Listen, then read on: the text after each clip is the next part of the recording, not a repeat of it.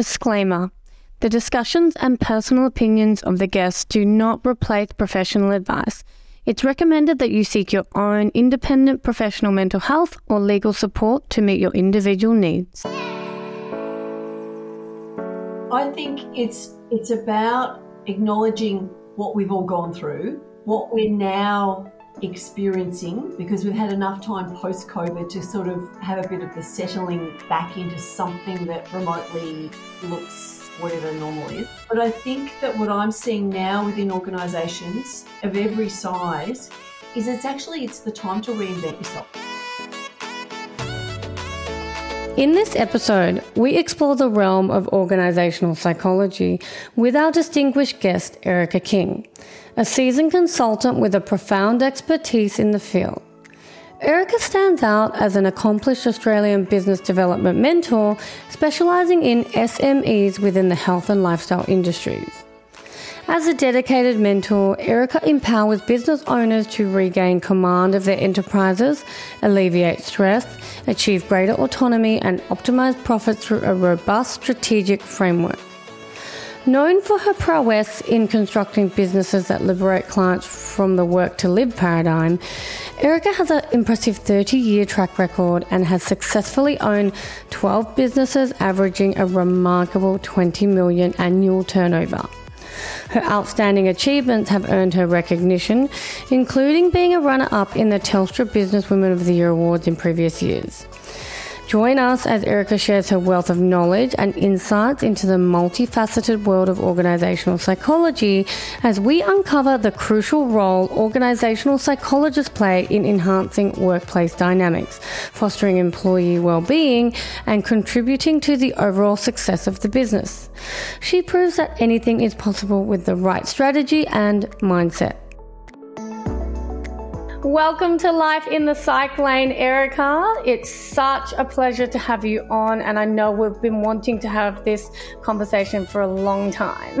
You and I know each other actually more from small world experiences because of my most beloved daily dose of happiness and my favorite dog cafe, even though it's not necessarily a dog cafe. With Louie, we go there every day, and you make these incredible heart felt dog treats, which he dragged me there to go and get. But we met along a local, in a local space. And then I have discovered that you have an incredible story behind you in business, as an organizational psychologist, and there is so much to know about you.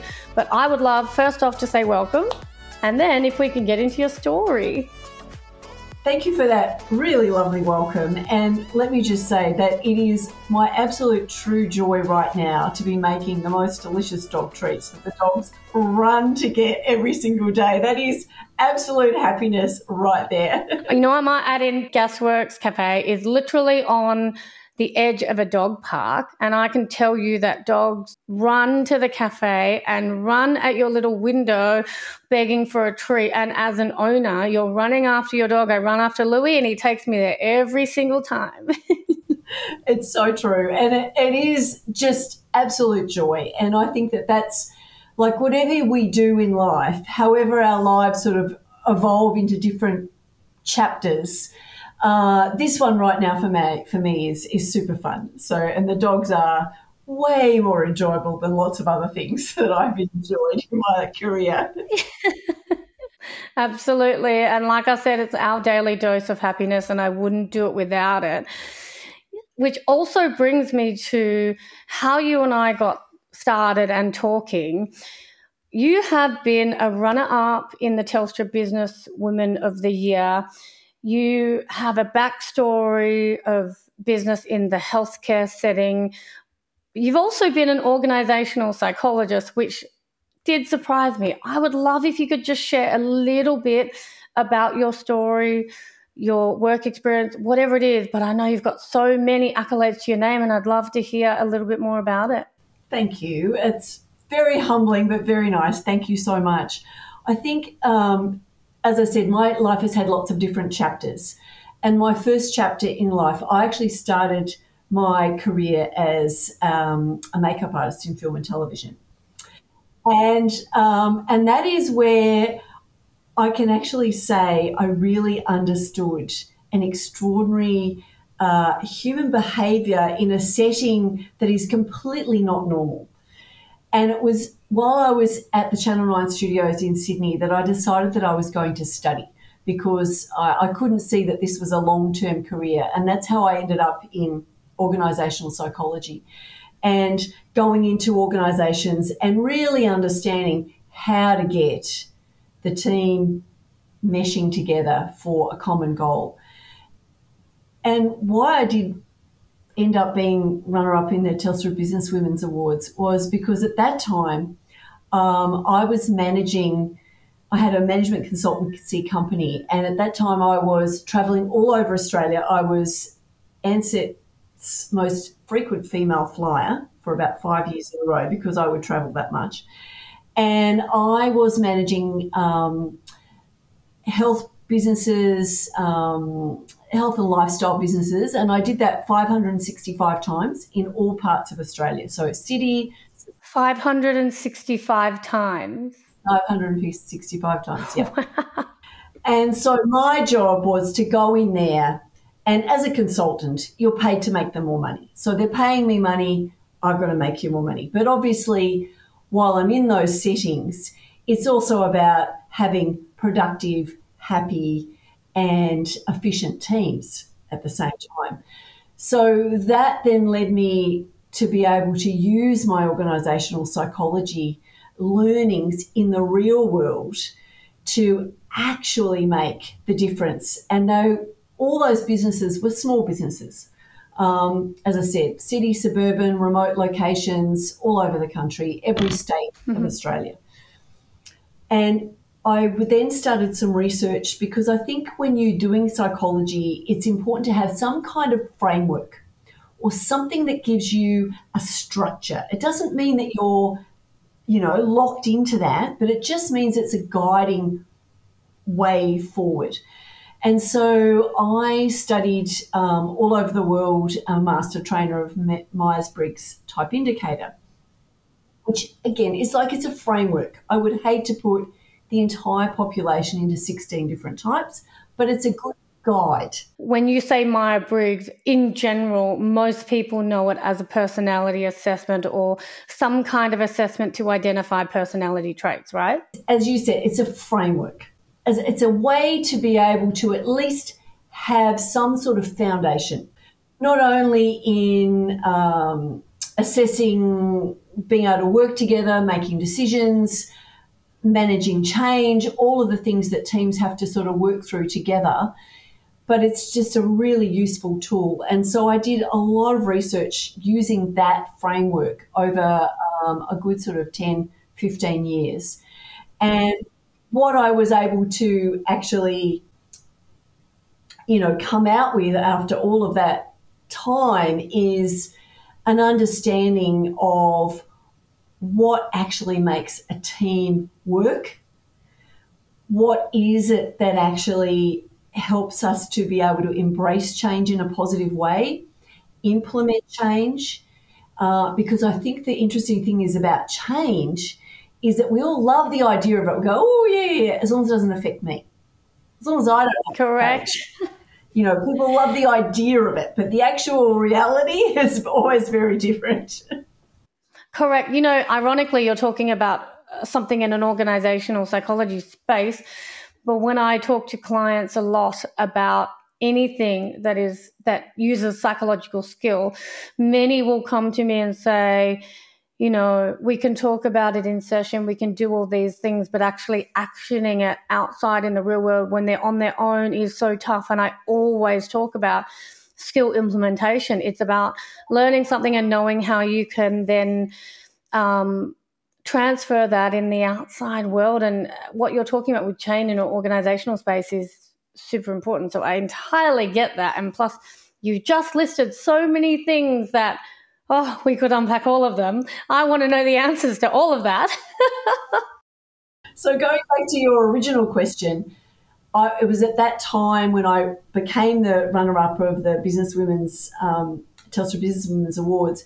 I was, I had the management consultancy company, and that's what I was doing. And so, because it was quite innovative at the time, um, that's how I got myself into that sort of situation. So, um, but I think that it's critical because theory is useless unless people actually have tools, tangible tools that they can grab hold of and lean back into when times get tough. So, you know, that's for me always been the most critical thing to be able to give people the tools to do it themselves. If we look at your research space, what is it, I guess, that you found? Because you said, you know, what are the factors that make a team work really well? I think you said in there, um, you know, what allows people to implement change a little bit easier or along those lines. In the research that you've done for that long of a time, what were some of the results or the outcomes that you found that really were significant and obviously game changing to then bring into your business? The most important thing is understanding difference and not labeling that as a good or a bad thing, just acknowledging that that each of us will come from a, a slightly different perspective and that as a good team is the healthiest, strongest foundation to be able to implement anything. One of the biggest mistakes that I encountered is employers or the head of any sort of management structure employing like disaster.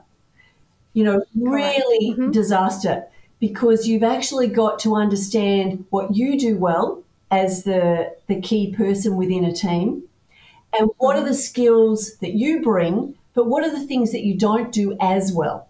So when mm-hmm. you're recruiting, when you're building, when you're developing, when you're communicating, bringing in all of those different points of view and those differences to be able to get the whole. And if everybody understands that by just giving them a structure to understand it, then people can actually go, ah, I understand why that person drives me crazy. However, I can see how that adds to a positive within the team. This is such valuable information. well, I think because we all talk about change, we talk about difference, but it's having a framework and an understanding of what that difference actually is. So, how do we communicate similarly or differently? And what are the positives and what are the challenges with having a different communication style? How do we use information? What type of mm-hmm. information? Mm-hmm. What does it need to look like? How do we make mm-hmm. decisions? How do we organize ourselves?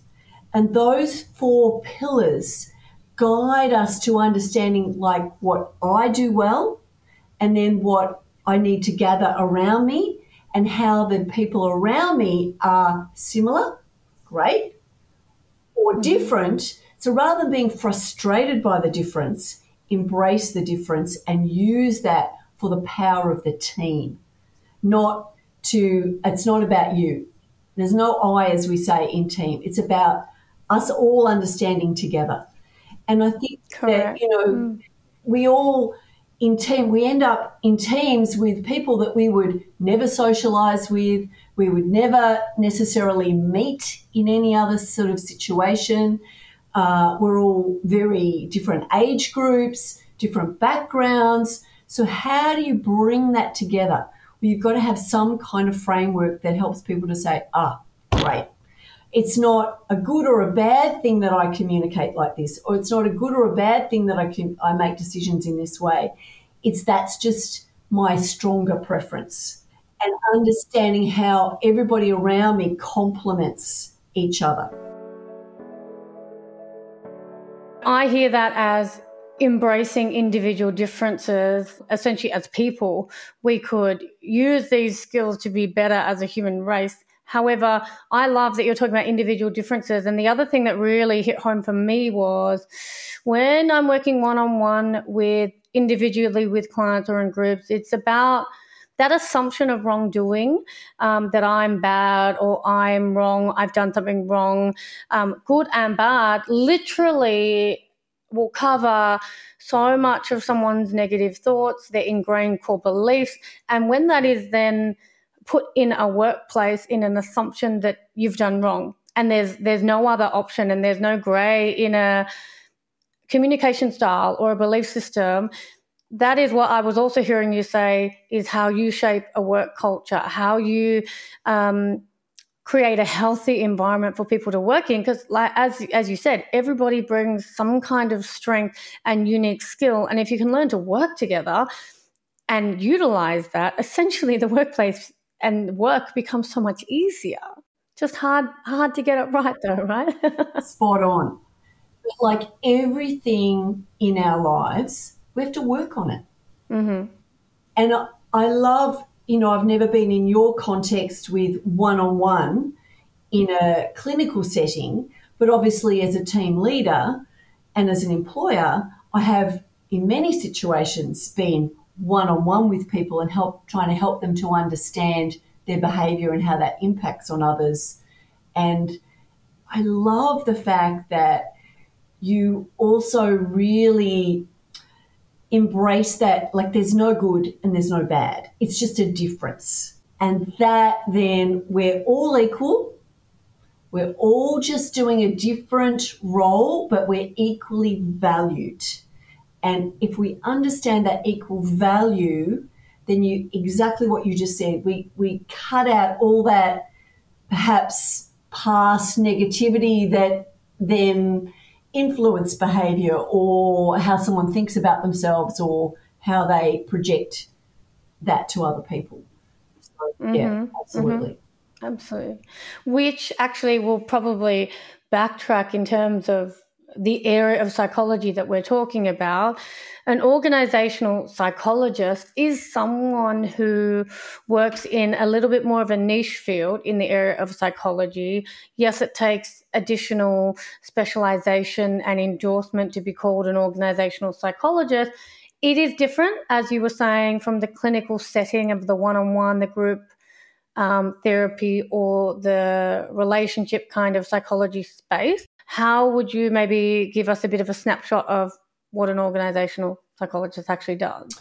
So, as a, a consultant, using that organizational psychology knowledge and skill would be to understand, first of all, the current culture of an organization.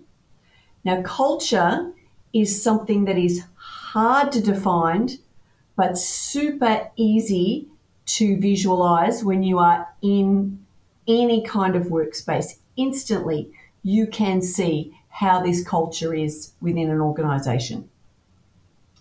So, people very often, team leaders, business owners, employers, top tier management, talk a talk, but their actions don't mirror what they're actually verbalizing. So, for me, I really get a clear understanding of who this organization is, whether it's, and bear in mind, my specialty is small business. I, I have only done a small amount of work over my entire career of 35 years in larger organizations. I've much more smaller, um, you know, sort of anywhere between sort of five and 30, you know, employees in, in, in any sort of environment. So you've got to understand the culture. You've then got to understand what are the goals of this organisation.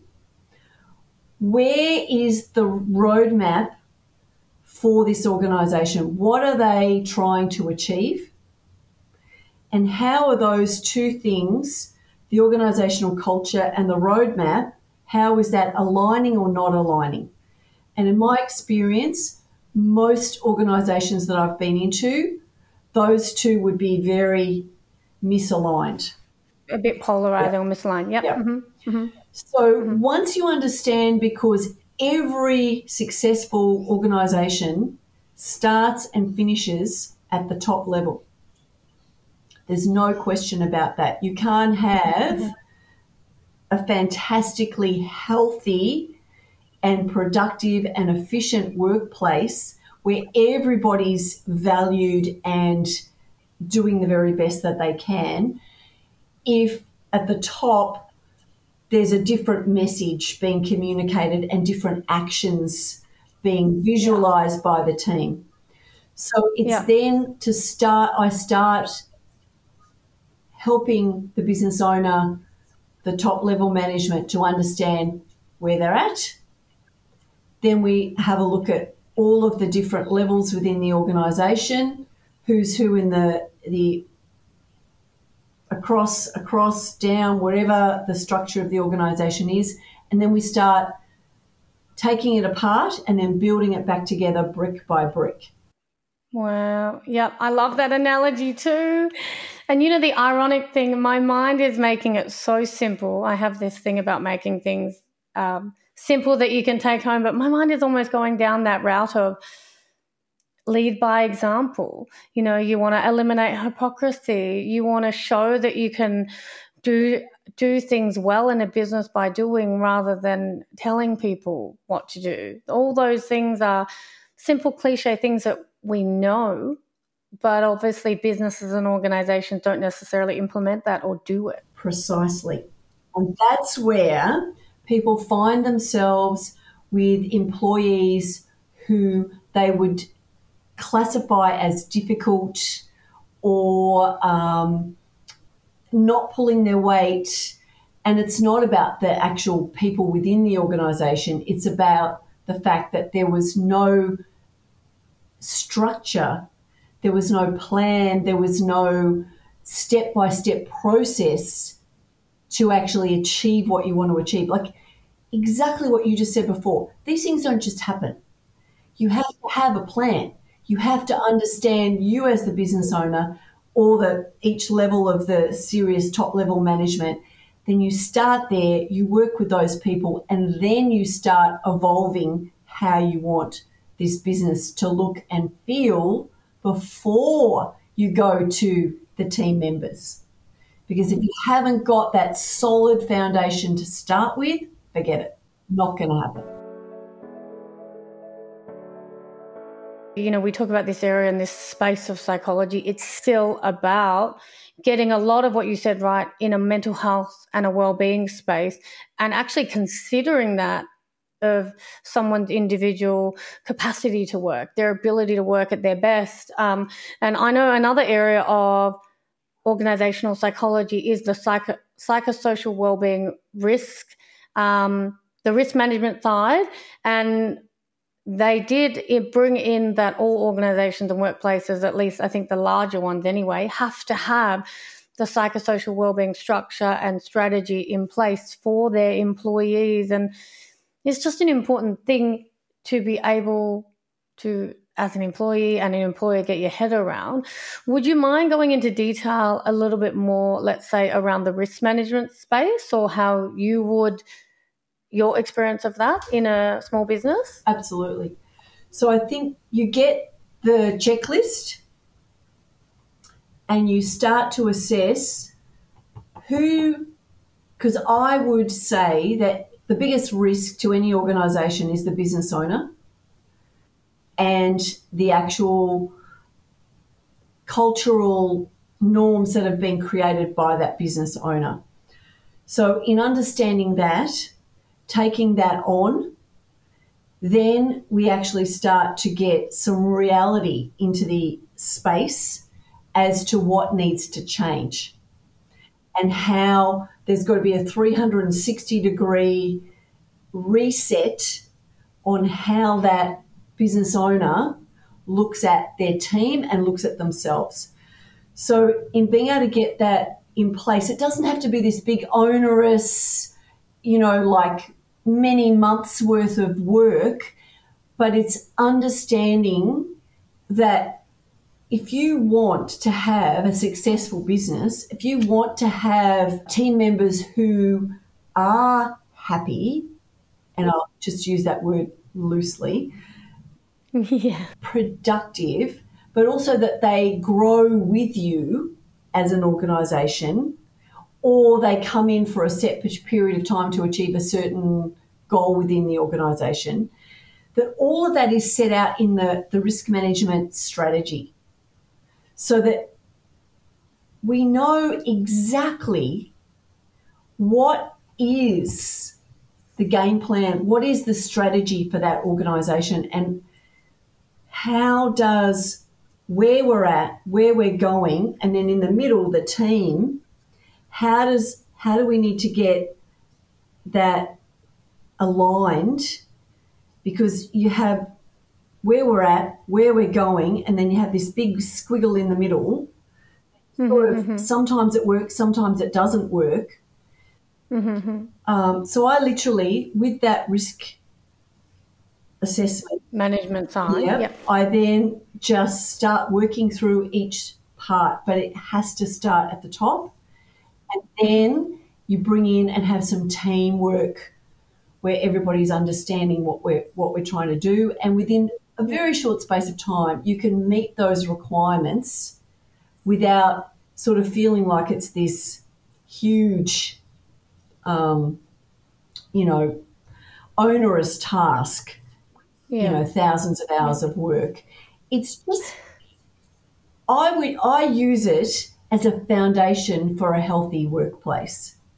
So i kind of find that it's a great starting point because the risk assessment really does cover the key points of what's working and what's not working currently in an organization and what needs to change Can you give us maybe a little bit more of a real world example around what you're talking about, whether it was a previous experience of yours, but whether you're, you know, working one on one to change something or a mindset with the business owner that then filters down to the rest of the team? Like what kinds of things would you be doing in that space in a real example? Okay, lots of millions of examples, but let me take one from a health well-being workplace where you've got um, the business owner who is mid-career, pretty shitty. They hate their career. They're just Yep. hanging in because that's all they're qualified to do. Yeah. And so everybody is in that sort of like, uh, we're just, it's it's a bit Showing up kind Yeah. of space, right? Mm, I see. coming in to get my pay, and that's about it. There's no joy anywhere. And that is very, very familiar. In a Yes, I think we can all, I could even relate to that, meaning I've seen it many, many times over. So have you, you know. Unfortunately. Hmm. So, in that exact situation, it's really understanding how much longer that key person in the environment is like, what's the length of their career? All right. So, we actually then have to look at their mindset, their uh, understanding of what it is they're trying to achieve. And it's not just the money at the end of the day, because money for me is that we've done a really good job. Like that's the reward for having mm-hmm. done a really good job. It's not the reason that I show myself at the start and finish of each day. Mm-hmm. Because that is not enough of a motivator to get people excited. Absolutely not. And I always say that like it's a, yes, it's a byproduct or it's the outcome of what you're looking at in business. But, you know, I always say also when you're employing someone or looking to take someone on board, if it's financially motivated as their sole purpose, the fit then isn't right when you're looking at a culture, keeping a team working together, um, being able to have a buy-in too for the passion for the work, whatever the, the goal is or the motivation is, right? Yeah, totally. Hmm. So hmm. then it's really counseling and helping them to understand that if they want to achieve their goals, they've actually got to change. Now, the hmm. business owner mid career hating it, that's about as tough as it gets, right? Mm-hmm. So quite often they're like, oh, well, yeah, I like the idea of all that, but Erica, you know, I don't really want to change, blah, blah, blah. Comfort and what is it that their their contentment in where they're at in a in a negative kind of way. Like it's not there to help them or it's not a healthy space for them to keep going. So then I recruit the key stakeholders in that team. And we then have a mini team to understand what the problems are and how we're going to help this key person who's a bit, you know, hard so so about where they're at and help him or her or them to understand that they can have more of what they want satisfaction, uh, longevity, and then the financial reward. So I have actually quite often bypassed that ho hummy person at the top and recruited the people who've been in that environment for a longer period of time got them to kind of come and, and say, right, come on, this is what we're doing, and get some real strategies and literally drag them kicking and screaming into the new sort of phase of how things can be. And I think it's it's amazing, Rachel, when you have that renewed enthusiasm and purpose, and you're empowering the people who have not been empowered previously how that can snap something in the person who's a bit, you know, about where they're at. That's so amazing. It's it's like power of the people. It's longevity and viability of a business as well. The one thing I speak about in a team is um, being able to have that same, you know, as you know, we're called ethos psychology, but ethos, the same belief system or something that we believe in for the greater good of the business, but also why you're doing it and bringing people together. But at the end of the day, it is longevity in a role in a business too that you're utilizing the good people that you have rather than continually just cycling through new professionals. And I think it's worth its weight in gold. And it's so interesting to hear it from you from this perspective. Oh, you you and I and every business owner knows it is expensive to recruit. It's hugely time consuming, but also your business drops that continuity with your customer, client, whoever that is, you know, ha- suffers because you've got change. Um, and so holding on to people who have got the right motivation to be in your environment, not holding on to people who create negativity? No. But people who have got the right motivation, yes. Empowering them and really giving them the skills and the training to get moving forward. And that many, many times I have been able to transform an organization by just bypassing that person who's like, oh, I know I sort of need to change, but I don't really want to. I don't know how to and then just getting those people around them, um, huge difference, huge, huge difference. Yeah. Is that what made the work rewarding? Oh, hugely rewarding. Absolutely. Absolutely. Yeah. Which obviously, in turn, you said as a consultant, it is about making the business money, but seeing people in the health and well-being space function better, um, have a, a healthier culture to go to work in that's that's that feel good space. Obviously, in a similar space of individual therapy and clinical work, it's it's seeing the good side, or at least um, uh, the positive progress, which is nice overall as well to see.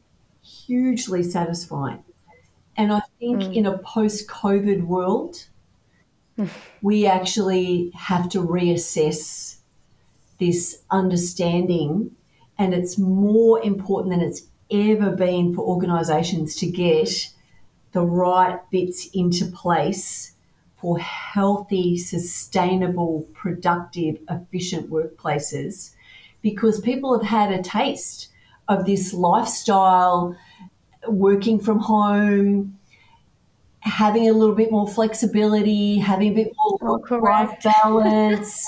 so there's, you know, which is why a lot of organizations have now, you know, unless they're front facing, have yeah. had to kind of re-look at their organizational structures and cultures and modus operandus because it is different. And a lot of people, you know, of every age group, uh, you know better than anybody because you're living this every day, you know, the level of anxiety that we're living in in our world today is more than it's ever, ever been in Ever my been entire Mhm. life.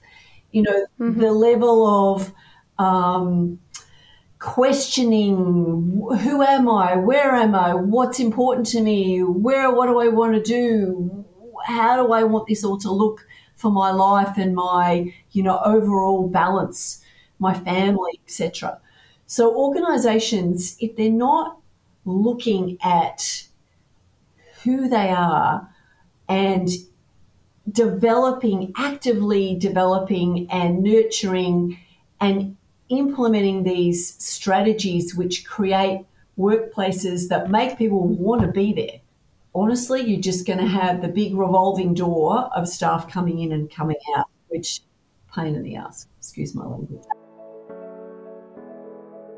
You opened a big can of worms there of my mind just piqued that interest right there too around the post COVID world because obviously in our work we very readily see trends happen because we're seeing so many people so often it's quite obvious to see you know how the population's functioning or at least within a small sample size but we can kind of see a lot of it. And what you're saying to me makes 100% sense around people have had a taste of work from home flexibility decision making they were given freedoms and i guess liberties and things that weren't there pre-covid but they're now there that either a business has to adapt and figure out how to include that or integrate and just have a meet in the middle kind of space. I'm curious to hear from you what you have, what you think is important in this post-covid world to consider.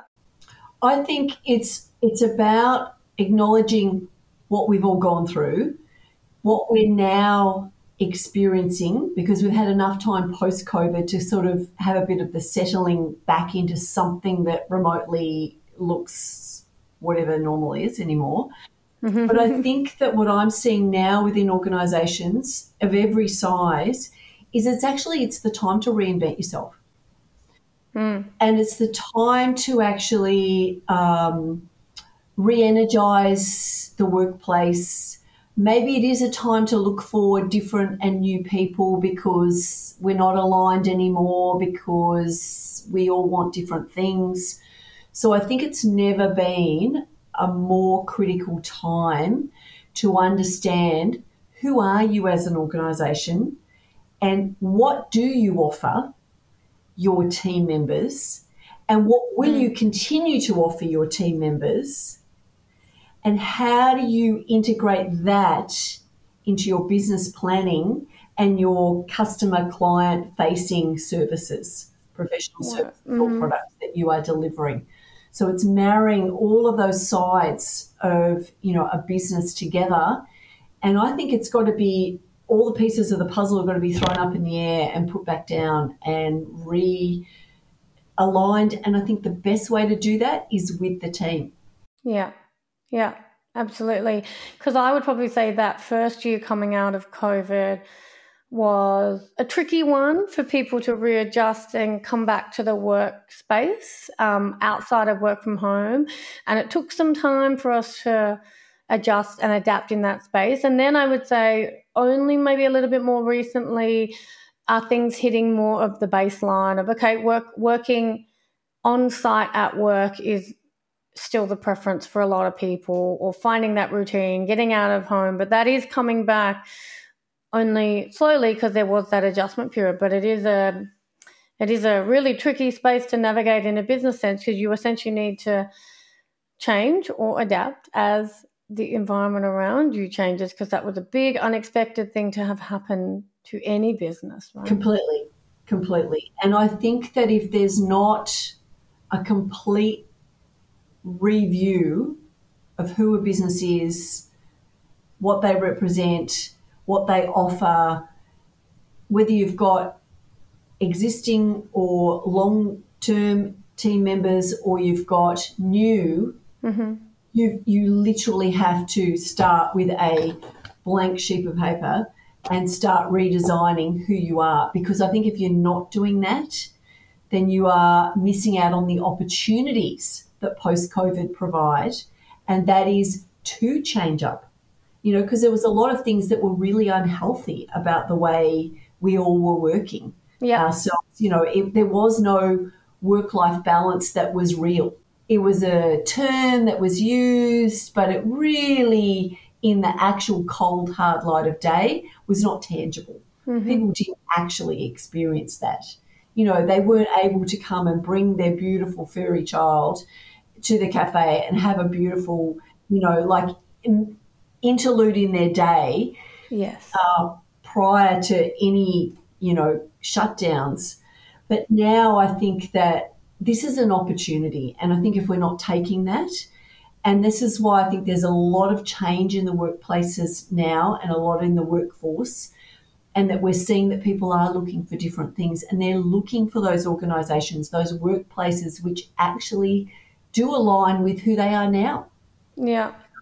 You cannot have come out of COVID the same. Not possible. Not possible. I don't care who you are, what you were doing, what your profession, you cannot come out of that exactly the same.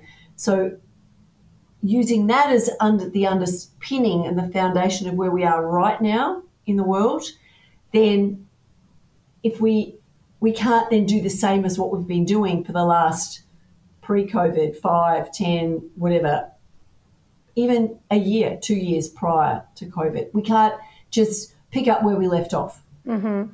That's actually very short sighted and very narrow in the opportunities that this time in that we are experiencing now can provide. I like to talk to clients about creating a brain break, whether it's a, minute to just decompress after getting off a meeting, moving, stretching, doing something just to ground yourself. And if it is, like you said, taking your dog for a walk and taking them to a cafe to improve your mood and boost your well being, to then in, in turn improve productivity, that's what we were seeing in COVID. Because although people were working from home, if anything, they were working more hours than what they had done before. Um, so I think it's super important. And I'm going to get you to talk about something that I know you're quite humble. And Erica King has mentioned to me before when you were the Telstra runner up, it was with Janine Allis, uh, who was the person that we all generally know as the Boost founder, as well as on Shark Tank. I would love you to speak about your accolades and achievements because I can hear with all the work that you've done, there's so many gems that businesses, individuals, people can take home, but it does kind of show us what got you there. I'm curious what were the contributions or the things that um, allowed you to be the runner up at the Telstra Businesswoman of the Year. Um, what was the level of success that you achieved? Um, I was doing 20 million a year. And wait, can uh, you say that one again? I was I was generating 20 million dollars a year. Wow. Okay. And um, I had uh, a team of 20 people with mm-hmm. me.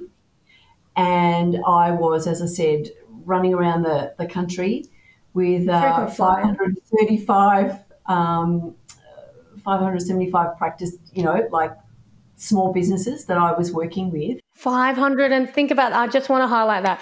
That's why I said that that number 535 small businesses that you were essentially consulting with and managing. That is incredible. And that is incredible.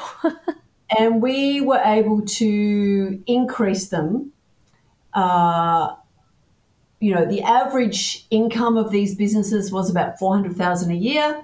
We were able to increase those to an average of 1 million a year.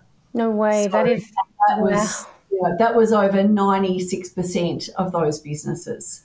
And the ones that we weren't able to generate that bigger uh, increase, we were still able to generate um, a really good increase for that business owner um, because it's all you know. There's lots of variables, but yeah, um, there's method to the madness. Oh my god, this you know what? I'm going to chime in and I'll, I'll digress a little, but this makes me so happy to hear there's a reason why you were nominated for the, that award. There's a reason why you're working with that many practices or turning over 20 million, let's say for yourself in a year, that kind of space. Because recently, in the recent weeks over the holiday period, I've been talking to people about um, people who sign up as the business coaches, and believe me, I don't say this lightly because I know there are incredible professionals out there that do incredible work. It's in any profession. We could say the same thing about psychologists but I have had many people come to me that have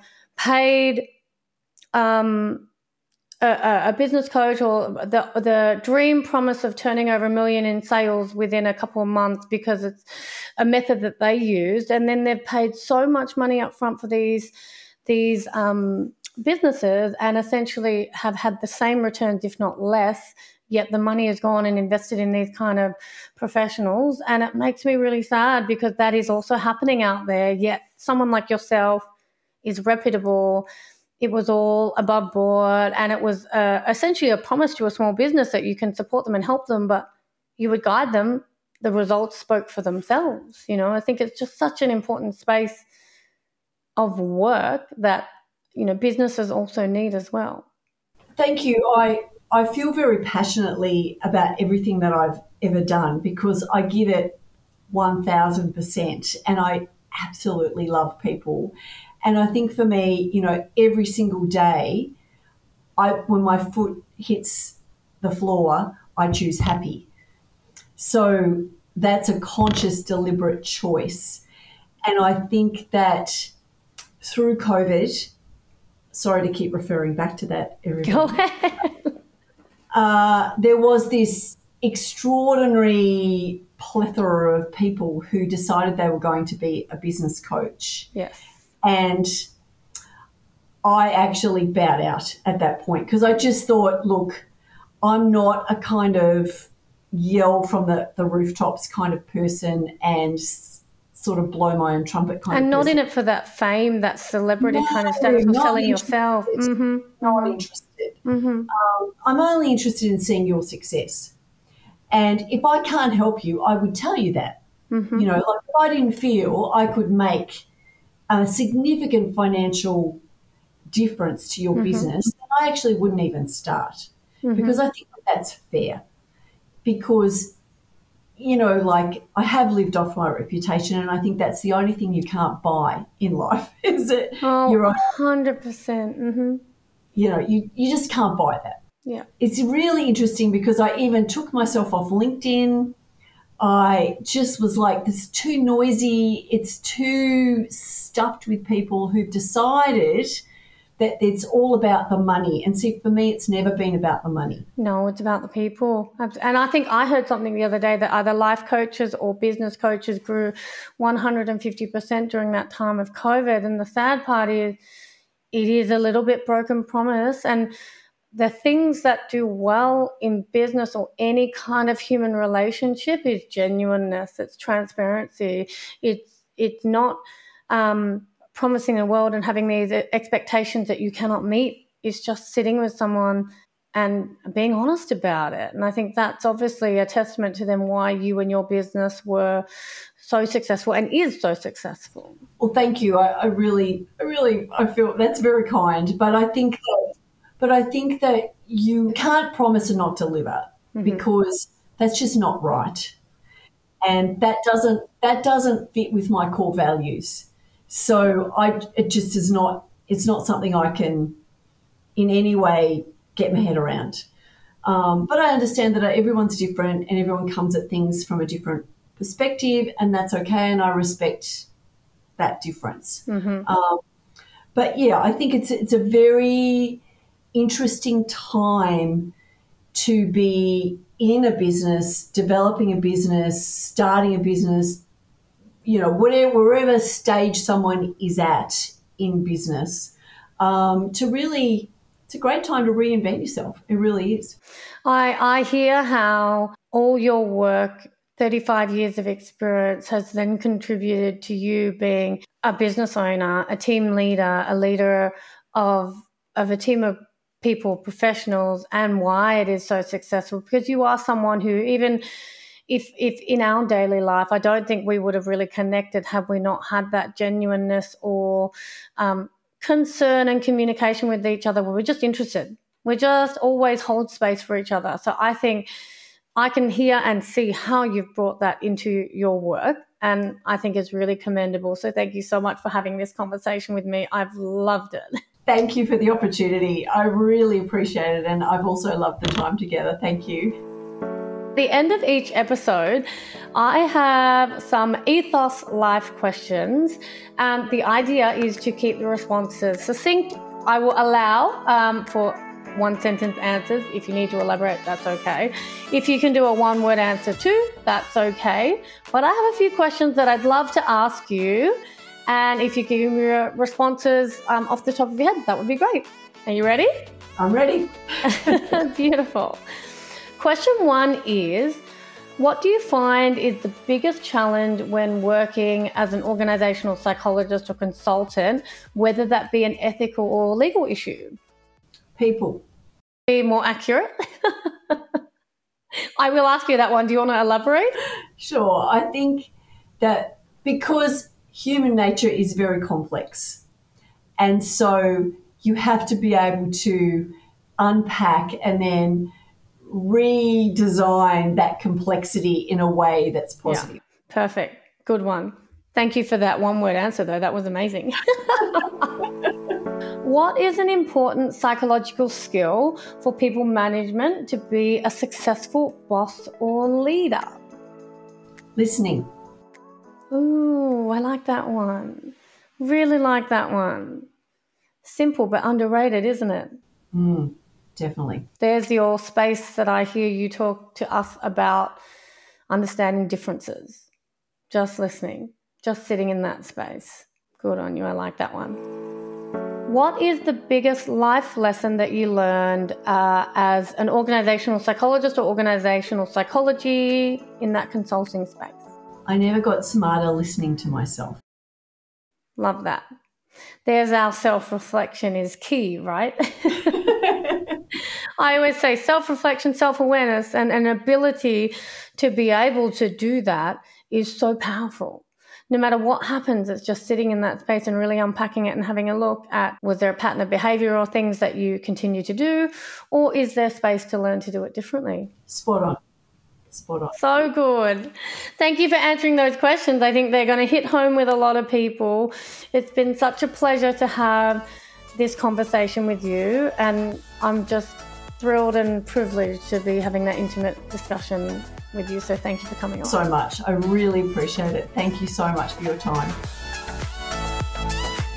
If you'd like to access our team of psychologists for professional mental health support, please visit www.ethos.psychology.org. Thank you for listening and subscribe to Life in the Psych Lane on your favorite podcast listing platform to better understand psychology today.